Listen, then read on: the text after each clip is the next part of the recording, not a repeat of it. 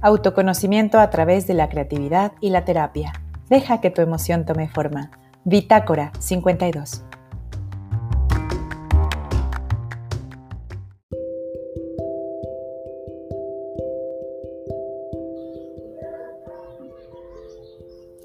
Hola gente de Bitácora 52, ¿cómo están? Bienvenidos una vez más a una entrevista. El día de hoy nos acompaña Silvia Ribot de Casa Amigo Daniel. Y pues con ella vamos a platicar desde cuándo existen las casas hogar, cuántas hay en León, quiénes son los niños que están en una casa hogar, cómo entran, cómo salen estos niños de una casa hogar. Insisto, estamos en el mes de la infancia, pero cuántas veces nos detenemos a pensar en esas infancias que no están digamos, en nuestro entorno cotidiano, que están en una casa hogar, que no son nuestros hijos o nuestros alumnos o los niños que vemos en un parque a veces. Entonces, ¿quiénes son estos niños? ¿Cómo podemos acompañarlos? ¿Cómo podemos acompañarlos en su crecimiento? Y no nada más en el mes de la infancia y sentirnos bien para ahora sí que sanar lo que cada quien tenga en la cabeza y decir, ay, ya ayudé a la gente y este mes doné una pelota. ¿Cómo podríamos realmente colaborar activamente durante todo el año? Porque estos niños son niños todo el año y todo el niño, pues todo el año necesitan pues sentirse acogidos, seguros, protegidos, es decir, brindarles esta seguridad social que todo ser humano necesita conforme va creciendo. Y pues por eso es relevante que hoy platiquemos de estas infancias en las casas hogar. ¿Quiénes son? ¿Quiénes hacen posible una casa hogar? ¿Será el municipio? ¿Serán las acciones de particulares? ¿Será toda la sociedad civil? Entonces, pues por eso nos acompaña Silvia Ribot, quien desde Casa Amigo Daniel nos va a estar compartiendo su experiencia y pues ahora sí que todas las dudas que tengan, por favor, pregunten en los comentarios, no se queden con dudas, Silvia nos va a ayudar a resolverlo y sobre todo a que nos involucremos activamente y seamos parte de estas infancias que nos necesitan, porque al final ellos también son ciudadanos y pues estamos en esta labor de crear una comunidad.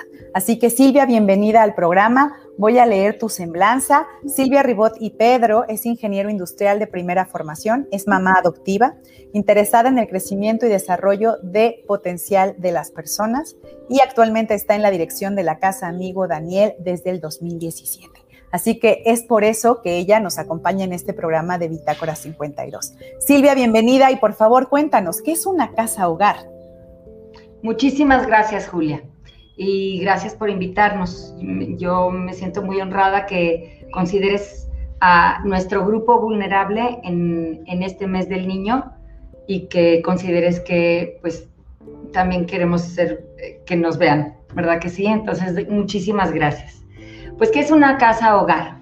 Em, pues una casa hogar en realidad no es un lugar ideal para vivir, es la medida necesaria que existe y que ha existido por muchísimo tiempo para recibir a niños que mm, eh, en la actualidad recibimos a niños que han sido vulnerados en sus derechos y que la autoridad decide que es mejor retirarlos de su familia de origen porque están en peligro y, están en peligro serio.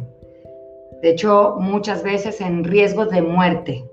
La verdad, la única razón para sacar a un niño de su familia de origen es ese, estar en riesgo de muerte.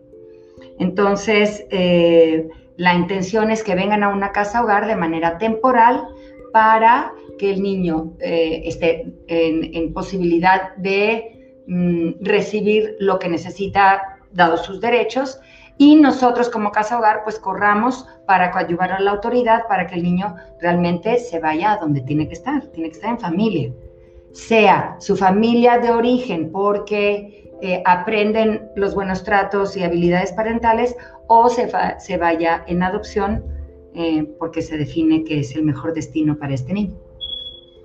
Ya nos comentaste un poquito de quiénes pueden llegar a una casa hogar, pero ¿quiénes más llegan a casa hogar? Es decir, ¿quiénes son los niños de una casa hogar? Además de esta situación que comentas de que pues está en riesgo su vida, seguramente hay otras situaciones por las que llegan. ¿Nos puedes contar quiénes son estos niños? Sí, fíjate que tradicionalmente una casa hogar se ha pensado que recibe a niños huérfanos. Por algo se le llamaba orfanato, ¿no? Y efectivamente, antes sí, de hecho, sobre todo en tiempos de desastres naturales o de guerras o así, pues efectivamente, ¿quién estaba en las casas hogar, que en aquel tiempo se llamaban orfanatos?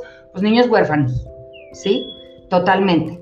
Hoy no, hoy difícilmente un niño es huérfano y no tiene ninguna red familiar que le pueda atender y, ningún pariente o ningún vecino incluso, ¿verdad? Eh, Pero también por mucho tiempo se recibió en las casas hogar a niños por situación de pobreza. ¿Sí? Hoy ya no se puede hacer esto. La nueva ley que protege a los niños y niñas y adolescentes eh, dice que eh, la pobreza no es una razón para entrar a una casa hogar, porque tiene la pérdida más importante, que es el vínculo familiar. Entonces, el que una familia tenga extrema pobreza no significa que no tiene vínculos eh, y lazos sanos de convivencia. Por lo tanto, la pobreza no es la característica de entrada ahora la única razón por la que un niño puede entrar a una casa hogar es el maltrato. Todavía hay algunas casas hogar que eh, reciben niños por pobreza o porque las madres, eh, y esto, era, esto pasa, llaman para decir, oye, ¿sabes qué? O trabajo o atiendo a mis niños. Y si trabajo, pues voy a dejar a mis niños solos. Y este es un dilema. Este es un problema que hoy tenemos que atender y no hay manos suficientes para atenderlo. Eh, la gente de gobierno es gente súper bien intencionada, eh, con un gran corazón y, que de verdad se parte el queso y no hay manos que alcancen para atender esto, ¿no? Entonces, en realidad, a casa hogar deben llegar hoy los niños que están en riesgo y están vulnerables por maltrato. Ok. En esta situación que planteas y que insisto, de pronto por películas o el imaginario colectivo de novelas que tenemos de la mamá que deja la canastita con el niño. Es decir, hoy, si pasara algo así, si una mamá llega y, bueno, alguien llega y abandona a un niño ahí en la casa hogar y se va, ¿ustedes lo reciben o se hace algún trato, o sea, no sé, un papeleo o algo para ver si el niño pertenece a alguien o qué, qué pasa ahí? Sí, eh, es una pregunta importantísima la que estás haciendo, Julia, porque sí es cierto que la gente se imagina que tan, tan, tan, y abre nadie por aquí, nadie para allá, ¡oh, un bebé! Esto es totalmente este, fuera de, o sea, en estos tiempos no pasa eso. Si pasara, que bueno, en un, en, un extremo podría pasar, la responsabilidad de la casa hogar es avisar a la autoridad. Nosotros no nos gestionamos solos. El niño que en este caso sería un tipo de maltrato, que es el abandono, que es diferente que niño huérfano, quiero aclarar, ¿verdad? Este niño se tiene que reportar al gobierno, el gobierno tendrá que hacer las gestiones y seguramente si la casa hogar atiende a niños de esta edad, se quedará en, León, la única eh, casa hogar autorizada para tener bebés es Amigo Daniel, es la única casa que tiene la infraestructura eh, para recibir a bebés, ¿no? Ese sería un tema. Y luego, ¿cómo entran los niños a una casa hogar? Es decir, ¿quién gestiona, pues ahora sí que lleguen y que se queden en esa y no en otra, o cómo es? Sí, muy bien. Em, otra vez, hay gente que se piensa que yo llego a trabajar y le digo eh, a Fer que lleva el coche, vámonos, y entonces que vamos a dar la vuelta por la ciudad y nos traemos a los niños. No, hombre, eso no es nuestra jurisdicción, eso lo hace la autoridad, la Procuraduría, que a nivel municipio está a cargo de los DIF eh, municipales la Procuraduría es la que se encarga de que, em, de que si hay alguna llamada, algún, algún reporte de maltrato, además, de ir a investigar. Cuando la investigación sustenta que el niño de verdad es importante que salga de ese entorno, entonces lo retira y verá y hablará con las casas hogar que tienen niños de esas edades y que el gobierno tiene contacto con ellos porque son casas hogares eh, en proceso de certificación o ya certificadas, eh, autorizadas y registradas y demás, entonces verá en dónde es el mejor lugar para ese niño. Entonces, nosotros desde la casa hogar más bien lo que hacemos es recibir la llamada, oye, tengo un niño o tengo unos hermanitos con estos perfiles, ¿tienes lugar para ellos? Porque en una casa hogar si decimos que queremos restituirle lo más posible los derechos, pues como mínimo tendrá una cama para él solo, cada niño, ¿no? Eh, entonces, ¿cuál es la capacidad máxima? Pues el número de camas que tengas y que estén dignamente establecidas en la casa hogar y que, el, y que la autoridad ha venido a checar y que avala esto que tienes tú este, en infraestructura. ¿Verdad? Entonces ahí finalmente ustedes solamente tienen que esperar la llamada, no depende de ustedes, depende que la autoridad haya investigado y decida si hay lugar o no y será llevado. Como bien dices, tocas el tema de los hermanos. ¿Qué pasa ahí? Eh, estos dramas que también, insisto, vemos en la tele, en las novelas, en las series, los hermanos separados y después, por voluntades de la vida, vueltos a encontrar. ¿Es común, no es común? Es decir, generalmente buscan dejarlos juntos o qué pasa ahí? Sí, bueno, por ley es derecho del niño estar en, su familia. Su familia de origen es, su derecho. Y por eso, em, aunque también, como dices tú, en, la fantasía colectiva la adopción es la solución, eh, en realidad, y ya nos vamos a las maneras de salida de un niño, em, se busca a toda costa que el niño quede en su entorno familiar de origen lo más próximo posible, ¿verdad? Eh, y esto implicaría que todos los hermanos estén juntos. Sí es desgarrador que si se presenta que son cuatro hermanitos y pues unos son de una edad muy pequeña que aplica para una casa hogar y otros, sí, claro que se tienen que separar. Y no es fácil, son decisiones que pues se tienen que tomar caso por caso. Nosotros... Em, en lo particular, pues eh, cada vez que hay una llamada de esta, el equipo de este tipo, el equipo multidisciplinario eh, toma el caso y revisamos qué es lo que más podemos hacer por estos niños, porque esa es la intención de amiga Daniela, coadyuvar a la autoridad, igual que todas las casas hogar que están en, eh, registradas ante, ante la autoridad, ¿verdad? ¿Y cuáles son las opciones de salida de un niño de casa hogar? Es decir, una, insisto, como bien dices, en el imaginario, pues la adopción, ¿no? Es la salida feliz pero ¿cuáles son las otras opciones? Es decir, que crezca ahí y hasta que sea que de 18 años sale o que tenga 16, o es decir, ¿cuáles son las opciones? Son preguntas muy importantes las que estás haciendo, Julia, porque como dije hace rato, una casa hogar pues existe mientras tengamos que existir, mientras, mientras el niño es vulnerado y necesitamos un espacio temporal para, para atenderlo pero una casa hogar pues debiera tener al niño el menor tiempo posible.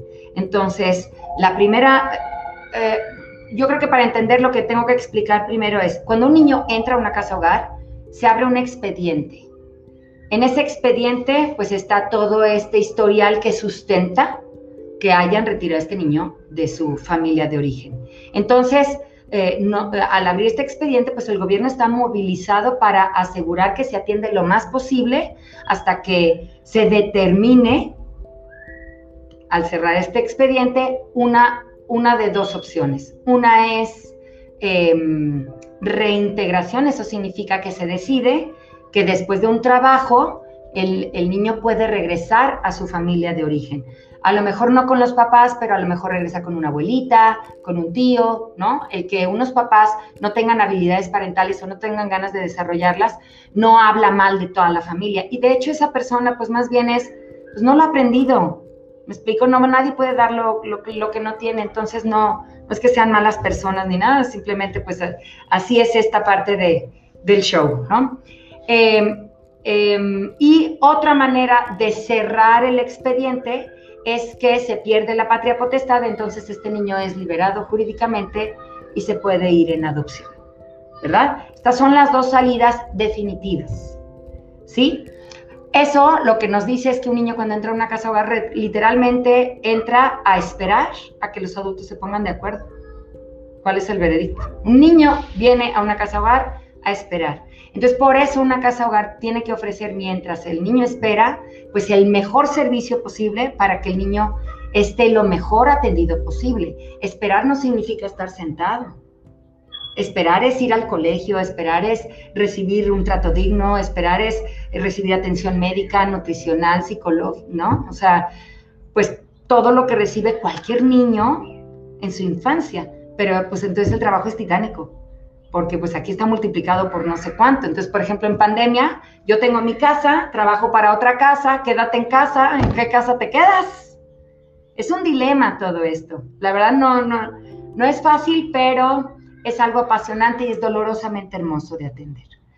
Estas son las dos salidas definitivas. Hay otras dos salidas que para nosotros no, no mm, bueno, la, la, tercera salida definitiva se llama canalización en el caso nuestro que atendemos la primera infancia, que es de 0 a 6 años, pues eh, la canalización significa que el caso no se ha cerrado y ya tiene 6 años. nosotros no podemos tenerlo aquí porque está bien que las edades, el rango de edades que tengamos es pequeño, porque entonces, eh, si no, necesita una supervisión muchísimo más compleja. Tener niños muy grandes con niños muy pequeños. Y entonces pasan cosas tremendas. El ideal es un rango pequeño. Nosotros atendemos la primera infancia y la verdad es que un niño de 7 años, pues claro que se le va a ocurrir subirse al árbol o querer subirse al techo o a la mm, barda o, ¿me explico? Y entonces necesitaríamos una infraestructura que no tenemos posibilidad de tener. Entonces el niño se tiene que ir y se va a una casa hogar de niños más grandes. Pero eso no está padre. Yo agradezco muchísimo que haya instituciones, casas hogar que atienden a niños más grandes. Em, y otra vez, pues no queremos existir nadie de nosotros, porque no está bien que a un niño se le vaya la infancia en una casa hogar esperando, ¿verdad? No es una, no es una salida padre. La otra salida, la cuarta salida, es la familia de acogida y es una modalidad nueva lo que se llamaría en Estados Unidos el foster home, que mucha gente conoce. Y esta es una modalidad nueva y en eso nos estamos estrenando y honestamente consideramos que es una salida que aunque no es definitiva, es muchísimo mejor que estar esperando en la casa hogar por años. ¿Qué significa? Que una familia que está completa, que no va a adoptar, que, pero que está consciente que un niño en la infancia tiene que, eh, eh, tiene que vivir en familia eh, con, con, dinámicas sanas, está dispuesta a compartir con un niño o con unos hermanitos cómo vive para que ellos luego, cuando sean grandes, puedan reproducir eso. Por ejemplo, yo te pregunto a ti, Julia, y eso lo pregunto a muchísima gente. Tú hablas ruso. ¿por qué no habla, ¿por qué no habla ruso, Julia? ¿Será porque no vivo en Rusia? Exactamente no vives en Rusia, nadie te enseñó ruso.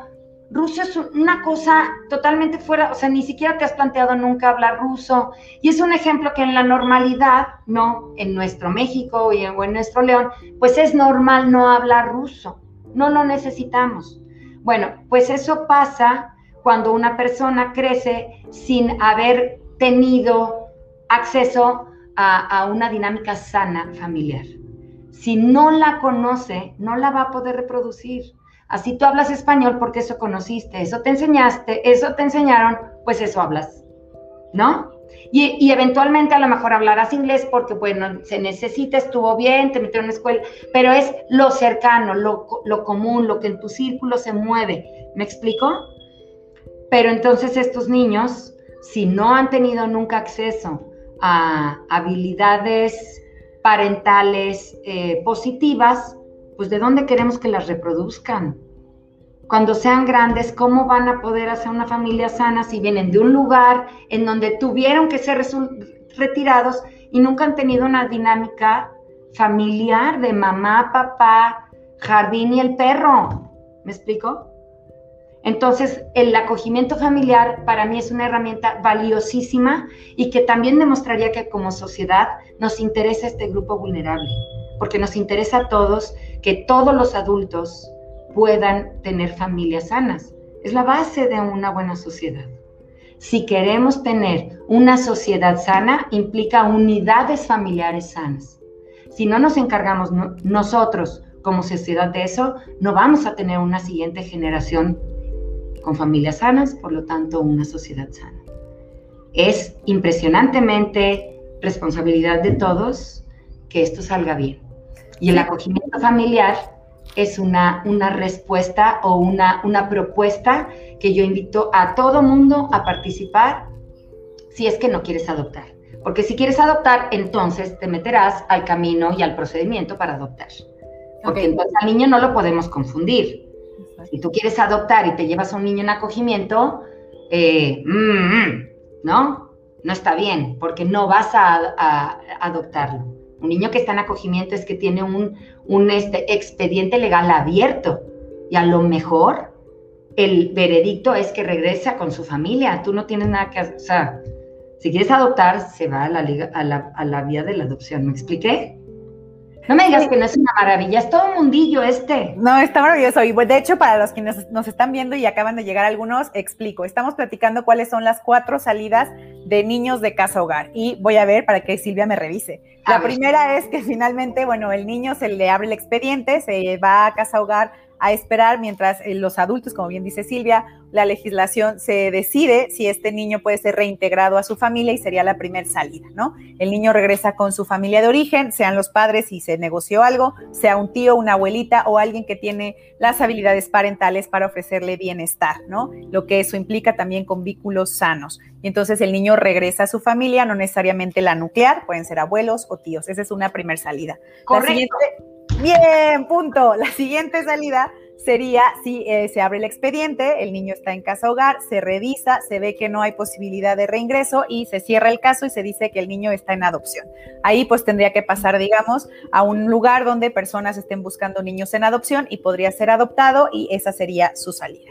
Hay una nueva que dice Silvia que se está estrenando, que sería la de las familias de acogida. Y esta entiendo, el expediente está abierto, son familias que aceptan a estos niños para que se integren en su mismo rol familiar, una vez que supongo se investiga, la familia tiene vínculos sanos. Claro, olvídate. llevarte unos y decir, oiga, yo quiero un niño. Y no, no, no, ya bueno, después de que se investiga que la familia tiene también vínculos sanos, que puede ofrecer bienestar, que hay otros niños, a lo mejor incluso de la edad, para que se recree pues esta situación familiar, el niño de acogida va a estar aquí en esta familia el tiempo necesario otra vez de espera cuando eh, se decida en su expediente si ese niño regresa a su casa, ahí no sé, eso ya es mi pregunta, o se va en adopción, porque a lo mejor en la acogida se decide que si es niño para adopción, ¿no pasa eso? Sí, ¿no? Esa sería mi pregunta. Sí, la familia acogida eh, sustituye el tiempo que el niño va a estar en una casa hogar. Idealmente hay muchas sociedades en donde solamente hay una casa hogar por ciudad o ninguna, porque todo se resuelve con acogimiento familiar. ¿Sí me explico? Estas son las sociedades que no es la nuestra. ¿no? En Latinoamérica, en la casa hogar siempre ha sido la respuesta formal, porque acogimiento familiar informal ha habido mucho, mucho, mucho, ¿no? Se muere mi hermana, pues claro que yo me quedo a mi sobrina, pero pues nunca hago un trámite, no sé qué, ¿no? Esto sería informal. Formal es porque estos niños están ahorita a cargo de la autoridad. Entonces, por supuesto que requiero familias que quieran pasar por el proceso y bien hecho. Imagínate, tú, Julia, si fueras una niña que tuvo esta suerte y llega a una casa hogar, ¿a ti te gustaría que yo te dejara ir con el primero que tocó la puerta? ¿O de verdad te gustaría que investigáramos y de verdad te fueras a una familia que fuera justo y exactamente la que tú necesitas para florecer? Sí, pues esa, esa es la que justo esperamos que sea. Claro, y te voy a decir, esto aplica no nada más para la familia acogida, aplica para la adopción también. Mucha gente está pensando que, pues, eh, yo estoy buscando un niño y que de preferencia se llame como yo, porque, pues, en mi familia todos somos de, ¿no? No, estamos buscando la mejor familia para que este niño florezca, porque necesita eso. Ahora sí que sí, tu, ahora sí que tu punto es ser el puente entre que la, familia y el niño encuentren lo que es ideal para ambos, ¿no? Que sea el bienestar y el florecimiento de este niño, dadas las condiciones de la familia, que también pues a la familia le va a favorecer el que este niño se integre a la dinámica familiar. Oye, bueno, muy buen estudiante, Julia, muy bien. Ya ves, ya ves, ahí la llevo, ahí la llevo. bueno, esta sería la otra forma en que un niño sale de una casa hogar. Y la otra que nos comentaba Silvia es finalmente alguien está en una casa hogar que es para niños pequeños, surge que pues no se ha resuelto su situación de legal y bueno, tiene que pasar a una casa hogar distinta de personas más grandes, ¿no? De niños más grandes. Entonces ahí sería otra vez, sale de una casa hogar, pero al final vuelve a otra, que ahí otra vez puede negociarse se vaya a familia de acogida. Y pues esto es lo que hemos estado platicando en cómo es que salen los niños de una casa hogar para quitarnos de pronto estas ideas de colectivo que tenemos por ver series de televisión o por ver películas gringas, donde vemos familias de, de, acogida, que luego hay, ¿no? Donde se ven como muchos niños, incluso hay creo que una película de superhéroes, donde hay muchos niños ahí que son distintos y son dos papás, bueno, que los cuidan y que, bueno, incluso el gobierno les paga por cuidar a estos niños. Eso se ve súper en las películas gringas y ese diálogo tenemos. O pensar en Anita la huerfanita, que alguien va y deja un niño y se va y entonces ya lo van a cuidar en una casa hogar, sin abrirse un expediente ni nada. Entonces, bueno, aquí estamos en la realidad de las casas hogar. Mi siguiente pregunta. Perdón, quiero decirte algo. Esto de que no se abría expediente, en el tiempo sobre todo de cuando le llamábamos orfanatos, que de verdad habían... Esto sí sucedió por mucho tiempo ¿Sí me explico? O sea, no, no ha sido regulado, sino hasta últimamente con, con, la seriedad que hoy tenemos, que yo agradezco muchísimo que tanta gente se haya puesto de acuerdo para que esto sucediera. O sea, tener una ley estatal significa que hay una ley nacional que viene por la Convención, de, o sea, eh, internacional, eh, habla de gente interesada en que esto suceda bien. Entonces, lo que hoy se requiere es gente que la hagamos valer y que la, la hagamos real, ¿no? El cumplimiento de la ley.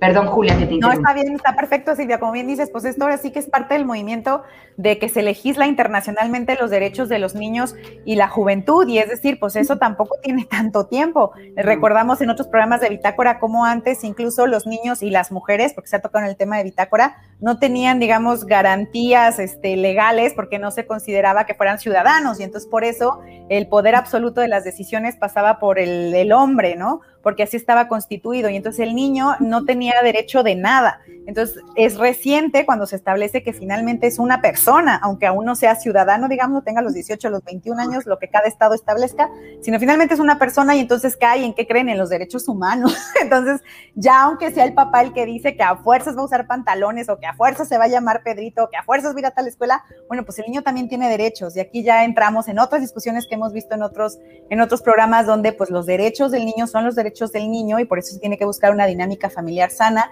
Ya no se permite que sea todo porque lo decide un mayor simplemente porque es mayor, sino pues, se tiene que ver y velar el bienestar del menor. Entonces, bueno, todo esto va llevando a que, como bien dice Silvia, pues la legislación incluso en casas hogar, pues se vaya haciendo más formal, porque pues va a corresponder a leyes y tratados internacionales. Mi siguiente pregunta, Silvia, sería entonces, pues, uh, ¿quiénes pueden adoptar? Porque esa también es otra pregunta que tenemos en el imaginario y del consumo hollywoodense. Decimos, ay, ya, las parejas gays adoptan o, o yo sola, si demuestro que tengo dinero, puedo adoptar. Bueno, en la realidad, ¿cómo es en México y cómo es en León? Sí, em, lo más importante es eh, estos vínculos que podemos generar con los niños. Entonces, para eso, pues lo primero es irse, ir, pedir cuáles son los requisitos. Se llena un expediente en donde pues hay una carta de solicitud, tus papeles para demostrar quién eres, un comprobante de domicilio, ¿no? un certificado médico, valoraciones médicas. Es decir, mm, para mí es esta primera fase en donde no tienes ningún problema en mostrar quién eres, ¿verdad? De ahí metes todos estos papeles, una vez que está completo, te dan un número de expediente y entonces es ahí cuando la autoridad considera que tú estás realmente interesado en adoptar, ¿verdad? La gente está que empieza, ay no, ¿cómo que carta de antecedentes no penales? Ay no, pues otra vez tú, Julia, ¿quieres que te mande con una familia que no? No, gracias. Pues si no quieren ni hacerlo primero, cuando les pidan mi cepillo de dientes, no me lo van a comprar. Entonces, entonces, a mí me parece que está muy bien que e, esté súper regulado. Luego, el equipo multidisciplinario va a agendar contigo pues para hacer exámenes psicométricos, entrevistas, visitas domiciliarias, conocer a tu red familiar. Otra vez, si no quieres que conozcamos a nadie, pues, ¿qué te digo? ¿No? Entonces yo apoyo mucho que la autoridad pueda hacer eso porque es la manera en que tenemos para que el gobierno te conozca, y entonces sepamos exactamente quién eres para, para, para hacer un buen match, ¿verdad? Pero bueno, una vez que termina todo esto, eh, el equipo multidisciplinario emite su dictamen, su escrito y demás, se presenta al juez, tiene la Junta Técnica de Adopciones y ahí se define si tu familia es idónea para la adopción y se emite un certificado. Un certificado que dice, es certificado de idoneidad, en donde no necesariamente si eres idóneo, pues va a ser para cualquier niño. Puede ser para dos niños, puede ser para uno, puede ser para niña, preferentemente puede ser para sexo indistinto, eh, puede ser un rango de edad. Y después de eso, que tú tienes tu certificado, acabaste la primera parte satisfactoriamente, porque ahora lo que queda es esperar. ¿Por qué esperar?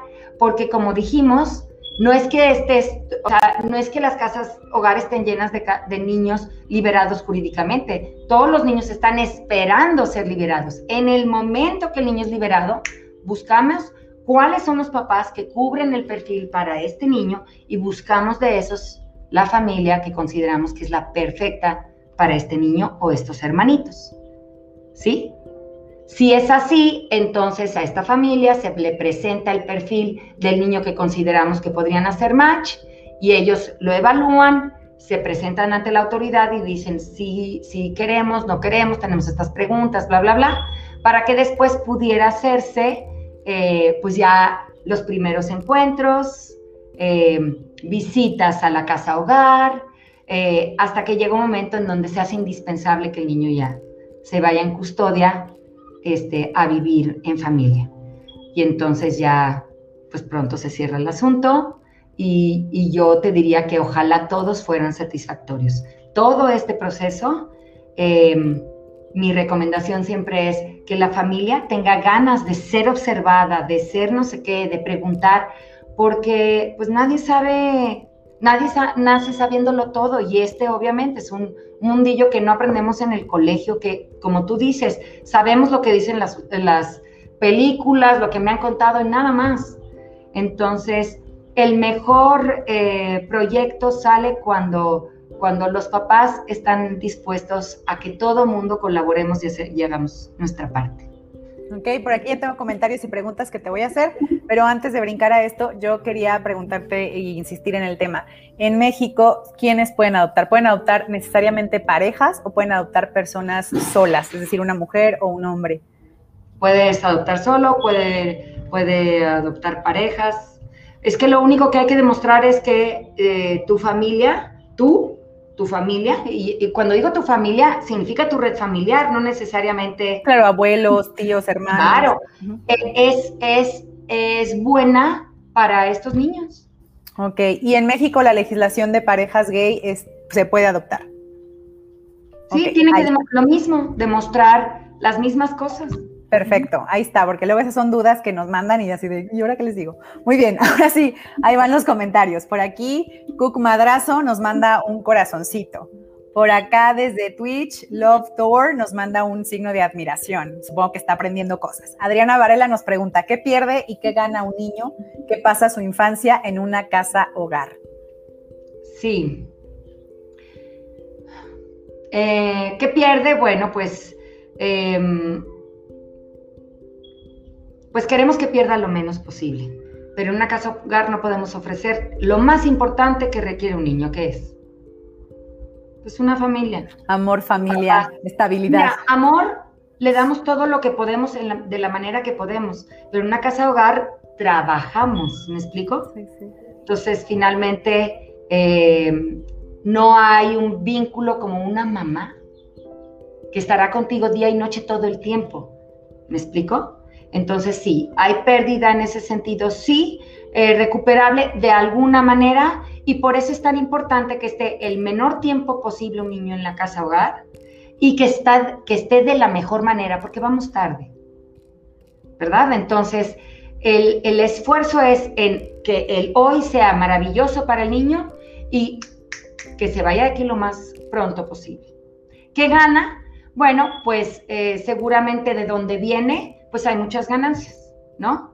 Em, el patrón general es, bueno, pues son niños que igual no estaban ni registrados, entonces todo eso lo hacemos nosotros, este, pues pueden ir al colegio, pueden entender lo que es eh, baño diario, una, una seguridad alimentaria, eh, tener seguimiento psicológico, médico, todo esto pues, son ganancias. Al menos lo que hacemos en Amigo Daniel es asegurar que todo lo que se tiene que normalizar, por llamar de alguna manera, se haga lo más posible, ¿verdad? Entonces, esa es la ganancia si lo comparo con lo que tenía antes.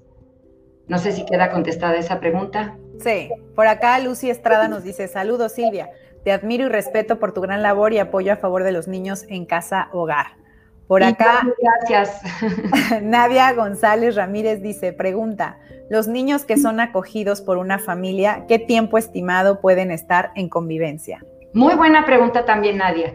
Eh, hay familias de acogida de manera eh, mm, para emergencias, de corto plazo y de largo plazo. Hasta ahorita en nuestro estado, que nos vamos estrenando en este programa, Em, el tiempo más largo estipulado es de dos años, el, mayor tiempo posible. Y la familia de emergencia, que es el menor tiempo en, estas categorías, la categoría de menor tiempo podría estar incluso hasta tres meses contigo y ya, ¿no? O a lo mejor un fin de semana. O a lo mejor desde el momento que sale de la, de la familia de origen y necesita ciertos cuidados que directamente se va a una casa para que tenga una atención minuciosa y específica. Así. Por eso mencionabas que es importante que cuando el niño esté en una familia de acogida no se le confunda, ¿cierto? Y decías que se mencione. Esto se menciona con los niños y la familia de acogida. Si el niño cuando va de acogida se le dice, va solamente de convivencia, o sea, se le explica también, supongo. Sí, sí, por supuestísimo, se tiene que hacer. Mira, todo esto, este, mientras mejor se hace desde el principio, menos problemas de largo plazo. Problemas todo el mundo tenemos y a todas horas, pero si hacemos las cosas bien desde el principio, se asegura que de largo plazo no se hacen bolas cada vez más gordas y entonces tenemos ocasión de, atender lo que sucede en el momento, pero no algo que andamos arrastrando. Una característica de la familia acogida es esa, que tenga claridad que es familia acogida y que pueda entender y diferenciar al niño y a ellos mismos que va a estar aquí un tiempo. Yo mira, cuando era joven no existían estos programas en donde los chavos se van a Estados Unidos y les pagan porque trabajan y así. En mis tiempos, que a mí me, queda muy claro, se iba un chavo a, a, estudiar a Estados Unidos, vivía en una familia, oye, pero pues nadie lo quería adoptar. Ahí iba a estar un año, iba a aprender inglés, iba a aprender de la cultura, iba a estar, ¿no? Pero se acaba el año escolar y nos queremos mucho, te voy a invitar a mi boda cuando me case y todo lo que tú quieras, vas a hacer referencia, me voy a cartear contigo, todo. Pero yo sé perfectamente que no eres mi, em, mi mamá. Y, pero vas a hacer referencia para siempre, claro que sí. Aprendí un chorro de ti y, y voy a poder estar en vínculo contigo de alguna manera, claro, pero no como mamá. Porque este niño tiene un expediente abierto y cuando se cierre va a tener su mamá. ¿Me expliqué? Y sí es muy importante, claro que es muy importante esta diferencia. Oye, y en las familias de acogida, ¿cómo? O sea, supongo que también hay un proceso. Igual, ahí las personas, ¿dónde pueden hacer? Porque a lo mejor dicen, no, adopción no, pero oye, esto de familia de acogida suena bien. ¿Cómo puedo participar? Es decir, ¿a dónde vas y preguntas? ¿A la casa hogar, al municipio? ¿Dónde se hace? Sí, este, nosotros em, eh, en Amigo Daniel podemos ayudarte a conformar tu expediente para que llegues a la autoridad con el expediente completo. ¿Por qué? Porque este, tenemos em, e, esta, eh, con el gobierno, es, como es nuevo el programa y nosotros tenemos acceso a sociedad de manera diferente que el gobierno, pues le ayudamos en esto también para que pueden venir, amigo Daniel, presentarse y nosotros ayudarles con este proceso para que vayan a la Procuraduría, entreguen sus papeles completos y sigan todo su proceso allí. ¿Sí? Pero también pueden presentarse a la Procuraduría directamente, por supuesto. Es, es, finalmente quien, quien hace todo el proceso y el encargado y el dueño del, del procedimiento. Ok, por acá tenemos otra pregunta. Ángeles Moreno. Qué linda labor. Un saludo, Silvia. Mi más sincero reconocimiento. Muchas gracias.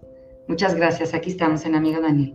Por acá dice Cook Madrazo. Saludos, Silvia. Felicidades por la labor a ti y a tu equipo. gracias a ustedes eh, yo les tengo que decir, para que una casa hogar funcione, mm, por supuesto que es importantísimo la gente que estamos aquí y la verdad, yo, yo me debo a mi equipo. Eh, pero desde cada trinchera se hace una parte. Nosotros podemos aquí dedicarle el tiempo completo, pero la gente que es donadora, que es propagadora de la causa, que nos ayuda de cualquier manera, hace posible que estemos aquí nosotros todos los días. Es, un, es una, una labor titánica que tiene que ver con todos los actores eh, que ni nos imaginamos de manera directa e, e indirecta. Por ejemplo, tú ahora, Julia, y, todo el equipo de Bitácora 52. Con este espacio, quizá esta información llega a gente que no conocía esta verdad de las casas hogar o esta verdad de los niños vulnerados y que mucho tiempo nos parece suficiente que estén en una casa hogar y ya acabamos. No, hombre, imagínate Silvia, ¿y en León cuántas casas hogar existen? Es decir, también tomemos dimensión de pues, las posibilidades y ahora sí que, porque después vamos a llegar a la pregunta de, ¿y entonces cómo ayudo? Porque pues es un problema o es una cosa que necesita soluciones y muchas manos, como dices, grande. Entonces, ¿cuántas casas hogar hay en León? Sí, no, la verdad no te sé decir el número, hemos de ser unas 10 que el gobierno este, revisa yo siempre digo, um, siempre puedes donar donde quieras, este, dar, hacer voluntariado donde quieras. Mi sugerencia siempre es que te asegures que el lugar a donde vas y siempre sea algo que está regulado por gobierno. Aquí puede llegar una supervisión a la una de la mañana y se está haciendo a la una de la mañana lo que dice el programa que se hace a la una de la mañana. Por poner el extremo, ¿me explico? Em, los lugares que no están regulados por gobierno, entonces, pues, eh, pues, haz de cuenta, ayudamos, pero en realidad el fondo no, no, es, no, no está regulado. Entonces, ¿quién, quién ¿de quién son estos niños? ¿De quién está a cargo de estos niños? Es la autoridad, no puede ser nadie más por ley. Entonces, si este niño ya ni siquiera está en una condición legal, ¿verdad? Entonces, las que estamos reguladas por gobierno hemos de ser unas 10, pero la verdad es un número que estoy yo diciéndote un, aproximado, no, no sé exactamente. Ok, mi pregunta también era de si las casas hogar al final son asociaciones civiles o de particulares o si todas pertenecen al municipio, es decir, si viven de los impuestos o entiendo que las regulan el municipio, pero finalmente los recursos, eh, pues ¿cómo, cómo surgen, de dónde vienen, son particulares, son asociaciones civiles, son del municipio. También es una pregunta muy importante. En León solamente hay una casa hogar que es del municipio y es un CAST, Centro de Asistencia Social Temporal, así se llama. Todos los demás que nos estamos, eh, que cumplimos las reglas, somos catalogados CAS. En León solamente hay un, un CAS que es del municipio y a nivel estatal hay otro que es a nivel, o sea, propiedad del Estado. Todas las demás somos asociaciones civiles, amigo Daniel es amigo Daniel AC, por lo tanto, por supuesto que recibimos alguna ayuda de gobierno, pero eh, más bien nosotros creamos para ayudar al gobierno, porque pues no hay dinero que alcance para todo esto. Entonces, subsistimos principalmente y mayormente de donaciones. Eh, otras instancias de gobierno generan, por ejemplo, convocatorias y así nosotros es nuestro deber aplicar y obviamente si tienes, cumples con todos los requisitos, harán que seas acreedor. ¿Quiénes van a ser acreedores? Pues quien demuestran su, su este, eh, pues que, que tienen orden o que cumplen las reglas, ¿no? Que están reguladas, exactamente, ¿no? Y por supuesto la sociedad civil. Ok, pues ahora sí que vamos a llegar a esta parte. A ver, sociedad civil, ya escuchó, ya supo, ya le explicaron, ya no hay nada oculto. Así que, ok, Silvia, viene la pregunta, ¿cómo podemos ayudar como sociedad civil si pues no voy a adoptar, a lo mejor de acá que hacen el trámite de familia de acogida o a lo mejor no puedo ofrecerse a mi familia de acogida, pero quiero ayudar? ¿Qué puedo hacer? ¿Cuáles son las opciones? Cuéntanos, por favor, y voy a proyectar el cartelito que me pasaste, a lo mejor está relacionado. Sí, por supuesto. Em, pues hay maneras claras de ayudar, siempre estamos abiertos a que si a ti se te ocurre algo, vengas, lo propongas y nosotros vemos, ¿no? Eh, si nos vamos en orden con esta, con esta proyección que me haces favor de poner, eh, pues el voluntariado es venir a ayudar con manos, ¿no? ¿Qué se requiere? Híjole, pues puede ser desde rayar queso, ¿verdad? Cargar bebés o cargar donaciones o, estar en contabilidad archivando, es decir, voluntariado es ponerte a disposición. Em, últimamente el voluntariado también desde COVID iniciamos esta manera de que pues quedarse a dormir. Entonces ahí requerimos otro, otro tipo de supervisión y demás, pero ha sido maravilloso, la verdad. Eh, la otra es con servicio social y prácticas profesionales, que son estos requisitos que se piden a nivel educativo y que nosotros, a cambio de unas horas bien hechas, ¿verdad? Con, resultados positivos, pues damos la carta de, horas que, alguien está aquí. En especie, ¿por qué decimos en especie? Porque hay gente que dice, mira, ¿sabes qué? Em, yo voy a sacar eh, toda la ropa de mi bebé. Ya creció, ya se las dono. Hombre, pues maravilloso. ¿Verdad? Pero la verdad es que no nada más necesitamos ropa de bebé. Cualquier botecito que está en tu cocina o en tu baño, aquí lo tengo que multiplicar por este, 70 espacios que tengo para, para niños, ¿no? Y también necesito focos y pilas y este este, ¿cómo se llama esto? Matabichos, y, o sea, 50 mil cosas, ¿verdad? No, crema, pasta de dientes, cepillos, zapatos, calcetines, todo lo que usamos multiplicado. Y de por sí, quienes tenemos hijos, sabemos que con niños cada mes gastas un buen. Ahora imagínate una casa hogar que tiene niños de la misma edad, pues seguramente los gastos están multiplicados. Entonces, todo pues, eso se puede donar. No, hombre, claro. Eh, otra cosa, eh, hay gente que dice, no, bueno, sabes que si es de niños más grandes o, eh, por ejemplo, ay, se murió mi abuelita y ya todos fuimos por lo que queremos quedarnos y demás, todo lo demás lo queremos donar. No, pues ahí no te va a servir, no, si me sirve, te voy a contar. hay gente que eso es lo que me va a donar y es maravilloso porque entonces yo tengo un lugar que pudiera este, transformar eso para ayudar que la casa hogar pudiera este, completar su gasto, ¿no? Entonces podemos, em, podemos recibir cualquier tipo de donaciones y sirven de manera directa o de manera indirecta para la casa hogar, ¿no? E incluso como dices, ropa a lo mejor de grandes, pues a lo mejor, no sé, se pone a venta o se recorta, o, pero sí te sirve. Exactamente, sí, aquí Aquí vamos a estirar lo más que se pueda el, recurso, nos tiene que alcanzar y tiene que también ser muy digno para el niño, porque luego queremos que salga un niño de casa hogar y ya, haz de cuenta, tenga ganas de bañarse, tenga ganas de peinarse, de combinarse. Hombre, si no se lo enseñamos aquí, ¿a qué hora lo aprendió? Como el ruso. Se lo tengo que enseñar, pues cómo, pues con un espejo que se vea guapo, que esté limpio, que se huela, esté limpio, me explico, tener este orden en el día, etc. La otra es en efectivo. Y este donativo, pues, es muy práctico para nosotros, pues porque yo pago sueldos, ¿verdad? Este, yo siempre platico así cuando, cuando hablamos de esto, híjole, me donaron manzanas. ¿Cómo ves? Ahorita que salga les digo a las maestras, ¿te pago con manzanas? Pues, ¿cómo te diré? Pues no, ¿verdad? Entonces, finalmente sí necesito efectivo para asegurar que las personas fijas pues puedan venir a trabajar. Entonces, la donación en efectivo se puede. si alguien dice, bueno, efectivo no, pero te quiero donar pues transferencia, cheque, porque luego quiero hacer deducible de impuestos, ya sabes, se vale, ¿no? Porque es una asociación civil. No, y es, o sea, cuanto más formal queremos ser, pues más vamos a atender todo este tipo de requerimientos, por supuesto. Entonces, puede ser que alguien done a nivel personal o puede ser a nivel empresa, por supuesto que vamos a dar, este, somos donataria autorizada, por lo tanto podemos emitir recibos y demás, por supuesto. Todo lo más posible bien hecho.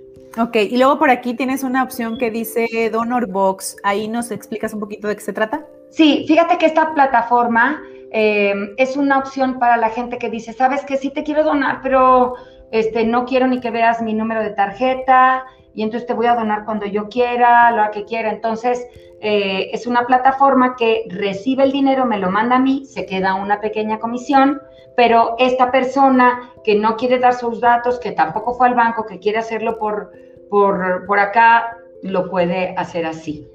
Porque okay, pues ahí está. un número para transferir a nuestra cuenta directa o alguna cosa así.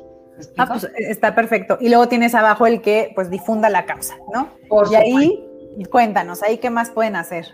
Sí, eh, el estar enterado de estas cosas, como ahorita todas estas personas que, veo que están presentes y que yo agradezco mucho, porque en el momento que salen sus pláticas, algún tema así, es muy fácil caer en esta, como, como, ¿cómo le llamaste tú? ¿Fantasía colectiva? ¿Cómo le llamaste? Fantasía sí, como el ideario de Hollywood o de Netflix, sí, lo que imaginamos que está ahí en el colectivo. Sí, es muy normal que vengamos de ahí, ¿no? Entonces, cuando alguien ha estado en, alguna de estas pláticas, tiene la posibilidad en el momento de dar un dato más real o de decir, sabes que no me acuerdo muy bien, pero eso me lo platicaron, lo que sí me acuerdo es que eso no es verdad lo que estás diciendo. Y entonces me hablan, yo encantada, y atendemos, porque sí, el primer paso es que sepamos en dónde estamos parados. Y en realidad aquí, pues decimos, vamos tarde, ¿verdad? Pues de hecho, los números de teléfono que ahorita vimos en el cartel han estado pasando a lo largo del programa. Ya les explicamos un poco más las, formas de ayudar, pero bueno, ahí abajo del programa han estado apareciendo. Para el voluntariado y servicio social, pues llame a este teléfono. Para cuando quiera usted hacer la donación en efectivo o el donor box, que sería como un poco eh, sin que nadie sepa, eh, pues ahí está ese teléfono y para la donación en especie son estos dos teléfonos. Así que ya está. Si no tengo dinero pero tengo tiempo, pues opte por la opción del voluntariado y decir, aquí estoy, aquí están mis manos, aquí está mi tiempo. Rayo queso, cambio pañales, cargo bebé, canto canción de cuna, leo cuentos, barro, ¿qué quieres que haga, no? Y pues ahí está. Por ahí había alguna vez una iniciativa que se llamaba eh, Un Minuto por México, 60 Minutos por México, que era como dona una hora de tu semana en lo que sea. Pues ahí está, 60 Minutos por México, porfa, aplíquela aquí, done una hora. Silvia le va a decir para qué es útil. Si usted desea sacar el servicio social porque ya lo traen en friega en la escuela y tus papás también de no haces nada, pues ahí está, llame, por favor, cumpla su servicio social y le van a liberar su bonita carta que necesita para seguir en la vida. Y bueno, si usted quiere donar en efectivo, ahí está el teléfono. Si usted quiere donar sin que sepan quién es usted, es decir, un donador anónimo, ahí está el teléfono. Si tiene cosas en casa que dice, pues a mí no me sirven, pero están en buen estado, alguien más las puede usar, en lugar de que las tire o no sepa ni qué hacer o se le amontone, gente es malo para la salud mental y de la casa tener cosas arrumbadas. Así que mejor comparta, comparta la dicha, comparta la abundancia, comparta la felicidad y eso implica pues compartir lo que a nosotros a lo mejor en este momento ya no necesitamos y sigue siendo útil. Ropa, como bien dijo Silvia, de bebé, de grande, de abuelito, el sillón, la casa que hay que desmontar cuando un familiar pues fallece, dónelo y bueno, desde casa, hogar sabrán si lo venden, lo recortan, lo adaptan, lo que sea, pero estamos ayudando. Sintamos que todo esto que alguna vez recibimos, pues podemos darlo. Como bien dice Silvia, una sociedad está construida, una sociedad es sana, una sociedad está bien, si las personas que la conforman están bien. No es posible que haya una sociedad sana si quienes la conforman todos están enfermos. Pues, ¿cómo es eso posible? La suma no nos va a dar. Entonces, si usted creció en un ambiente amoroso, cálido, en una familia, y puede ayudar a que otros crezcan como usted, por favor participe. Insistimos, Silvia nos ha dado muchas maneras de participar. Está la adopción, está la familia de acogida, está el donar nuestro tiempo o nuestros recursos. Adelante, ayudemos. Recordemos que este programa tenía la función de recordarles que estamos en el mes de la infancia, pero la infancia no nada más es este mes y hay muchos niños que de pronto no vemos y también son infancia y están en las casas hogar y están esperando recibir, como dice Silvia, eso que no hay manera de darles, que es el amor de una familia, los vínculos afectivos sanos de una familia, una madre que esté ahí. Y muchos de estos niños están en procesos legales que aún no se decide si se liberan para adopción o si, regresan a alguna parte de su familia, su abuela, su tía. Al final, a veces no está ahí otra vez ni la madre ni el padre, que sería la familia nuclear. Entonces, demos un poco de lo que hemos recibido si somos gente que ha tenido estas bendiciones en la vida. Ayudemos a que otros construyan este imaginario, como dice Silvia. ¿Cómo queremos que aprendan qué es una familia si no les estamos enseñando cómo es una familia? Entonces, si usted tuvo una familia, aunque como la haya tenido, que luego yo sé que habrá gente que dice, pues la mía ni estuvo tan bien. Bueno, le aseguro que si está aquí, seguramente su familia está bien, puede compartir, ha crecido en amor, puede distinguir lo que puede sanar ayudemos, ayudemos a otros a compartir, a crecer en comunidad, a saber que afuera hay un mundo pues que merece ser vivido, que hay amor, que hay cariño, que se pueden restablecer las relaciones familiares, que uno puede crecer en un ambiente seguro, que sobre todo es lo que se le está ofreciendo a estos niños en las casas hogar. Como bien dice Silvia, a veces hay que empezar desde pues recordarles que el cuidado empieza por el baño, por la comida, por estar registrados, ¿no? Tener un acta que dice que existes. Entonces, de verdad, ayudemos a que pues, esto funcione. Mil gracias Silvia por tu tiempo. Por favor, si tienes algo más que comentarnos, si no pregunté y dices esto es importante, por favor, haznoslo saber antes de terminar esta transmisión. Yo, yo creo que me leíste la mente, porque hay un dato con lo que dijiste que me parece muy importante. Si, si, no sé si se dieron cuenta, pero, bueno, más bien, cada vez que yo me refiero a amigo Daniel, yo quiero hacerlo siempre con mucho mm, honor y con mucho respeto, como cualquier, o sea, cualquier persona que eh, venga a una casa hogar, eh, yo le invito a que en lugar de sentir lástima o hacer cosas por lástima, eh, sea con todo respeto y cariño por una mejor sociedad.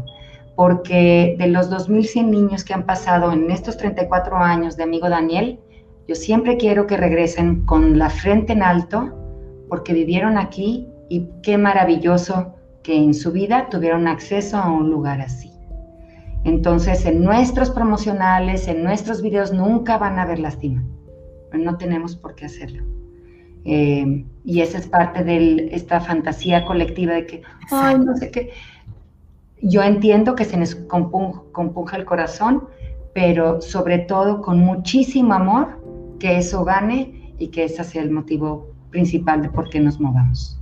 Así es, que sea el amor, que sea la dignidad y como bien dice Silvia, pues ahora sí que estamos hablando de derechos universales, derechos del niño, derechos humanos. Entonces lo que estamos haciendo lo estamos haciendo porque queremos que otro ser humano esté a la par que nosotros, viva lo que nosotros, sienta lo que nosotros y tenga esas oportunidades que nosotros hemos tenido. Así que, insisto, mi llamado es demos lo que tenemos, no estoy diciendo otra cosa, sea con dignidad, como bien dice Silvia, recalquemos esto, no se está haciendo, y yo por eso empecé diciendo, no para sentirme bien porque doné una pelota y entonces salvé el pecado, por favor no lo haga desde ahí, hágalo, de, hágalo de verdad, desde, desde, el amor, hágalo desde el compartir, hágalo desde que del otro lado hay un ser humano que está esperando que otro ser humano entre en contacto con él, y eso lo necesitamos todos, eso es lo que ayuda a crear una sociedad donde hay respeto, hay dignidad, donde los derechos humanos son respetados y sobre todo donde hay comunicación y se puede crecer.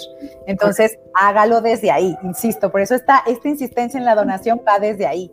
Desde todos tenemos algo que se puede compartir y ese compartir pues ayuda a que todos crezcamos. Entonces, hágalo desde ahí, siempre tenemos algo que se puede compartir. Tiempo, dinero, recursos, herramientas, voz, como dice Silvia, a veces sí puedo contar en una, la siguiente plática donde mis amigas estén contando cosas y yo puedo dar datos, ahí está, use su voz, que su voz lleve el mensaje. Entonces, pues ahí está. Mil, mil gracias, Silvia. Espero que quienes nos vieron hayan resuelto sus dudas. Reviso si hay más comentarios. El último comentario lo tenemos de acá, de Adriana Varela. Una chulada, Silvia. Gracias por tu compromiso y por invitarnos a conocer esta realidad que podemos transformar positivamente. Mil, mil gracias, Adriana. Y pues gracias a todos los que nos vieron. Silvia, gracias por tu tiempo. Y bueno, pues ahí está, Casa Amigo Daniel. Pónganse a las órdenes de Casa Amigo Daniel. Ya les dimos los teléfonos, los datos. Conocieron a Silvia, tienen la información. No hay más. la, la infancia siempre está activa, no nada más en abril. Así que gracias a todos por vernos. Nos vemos la próxima. Gracias.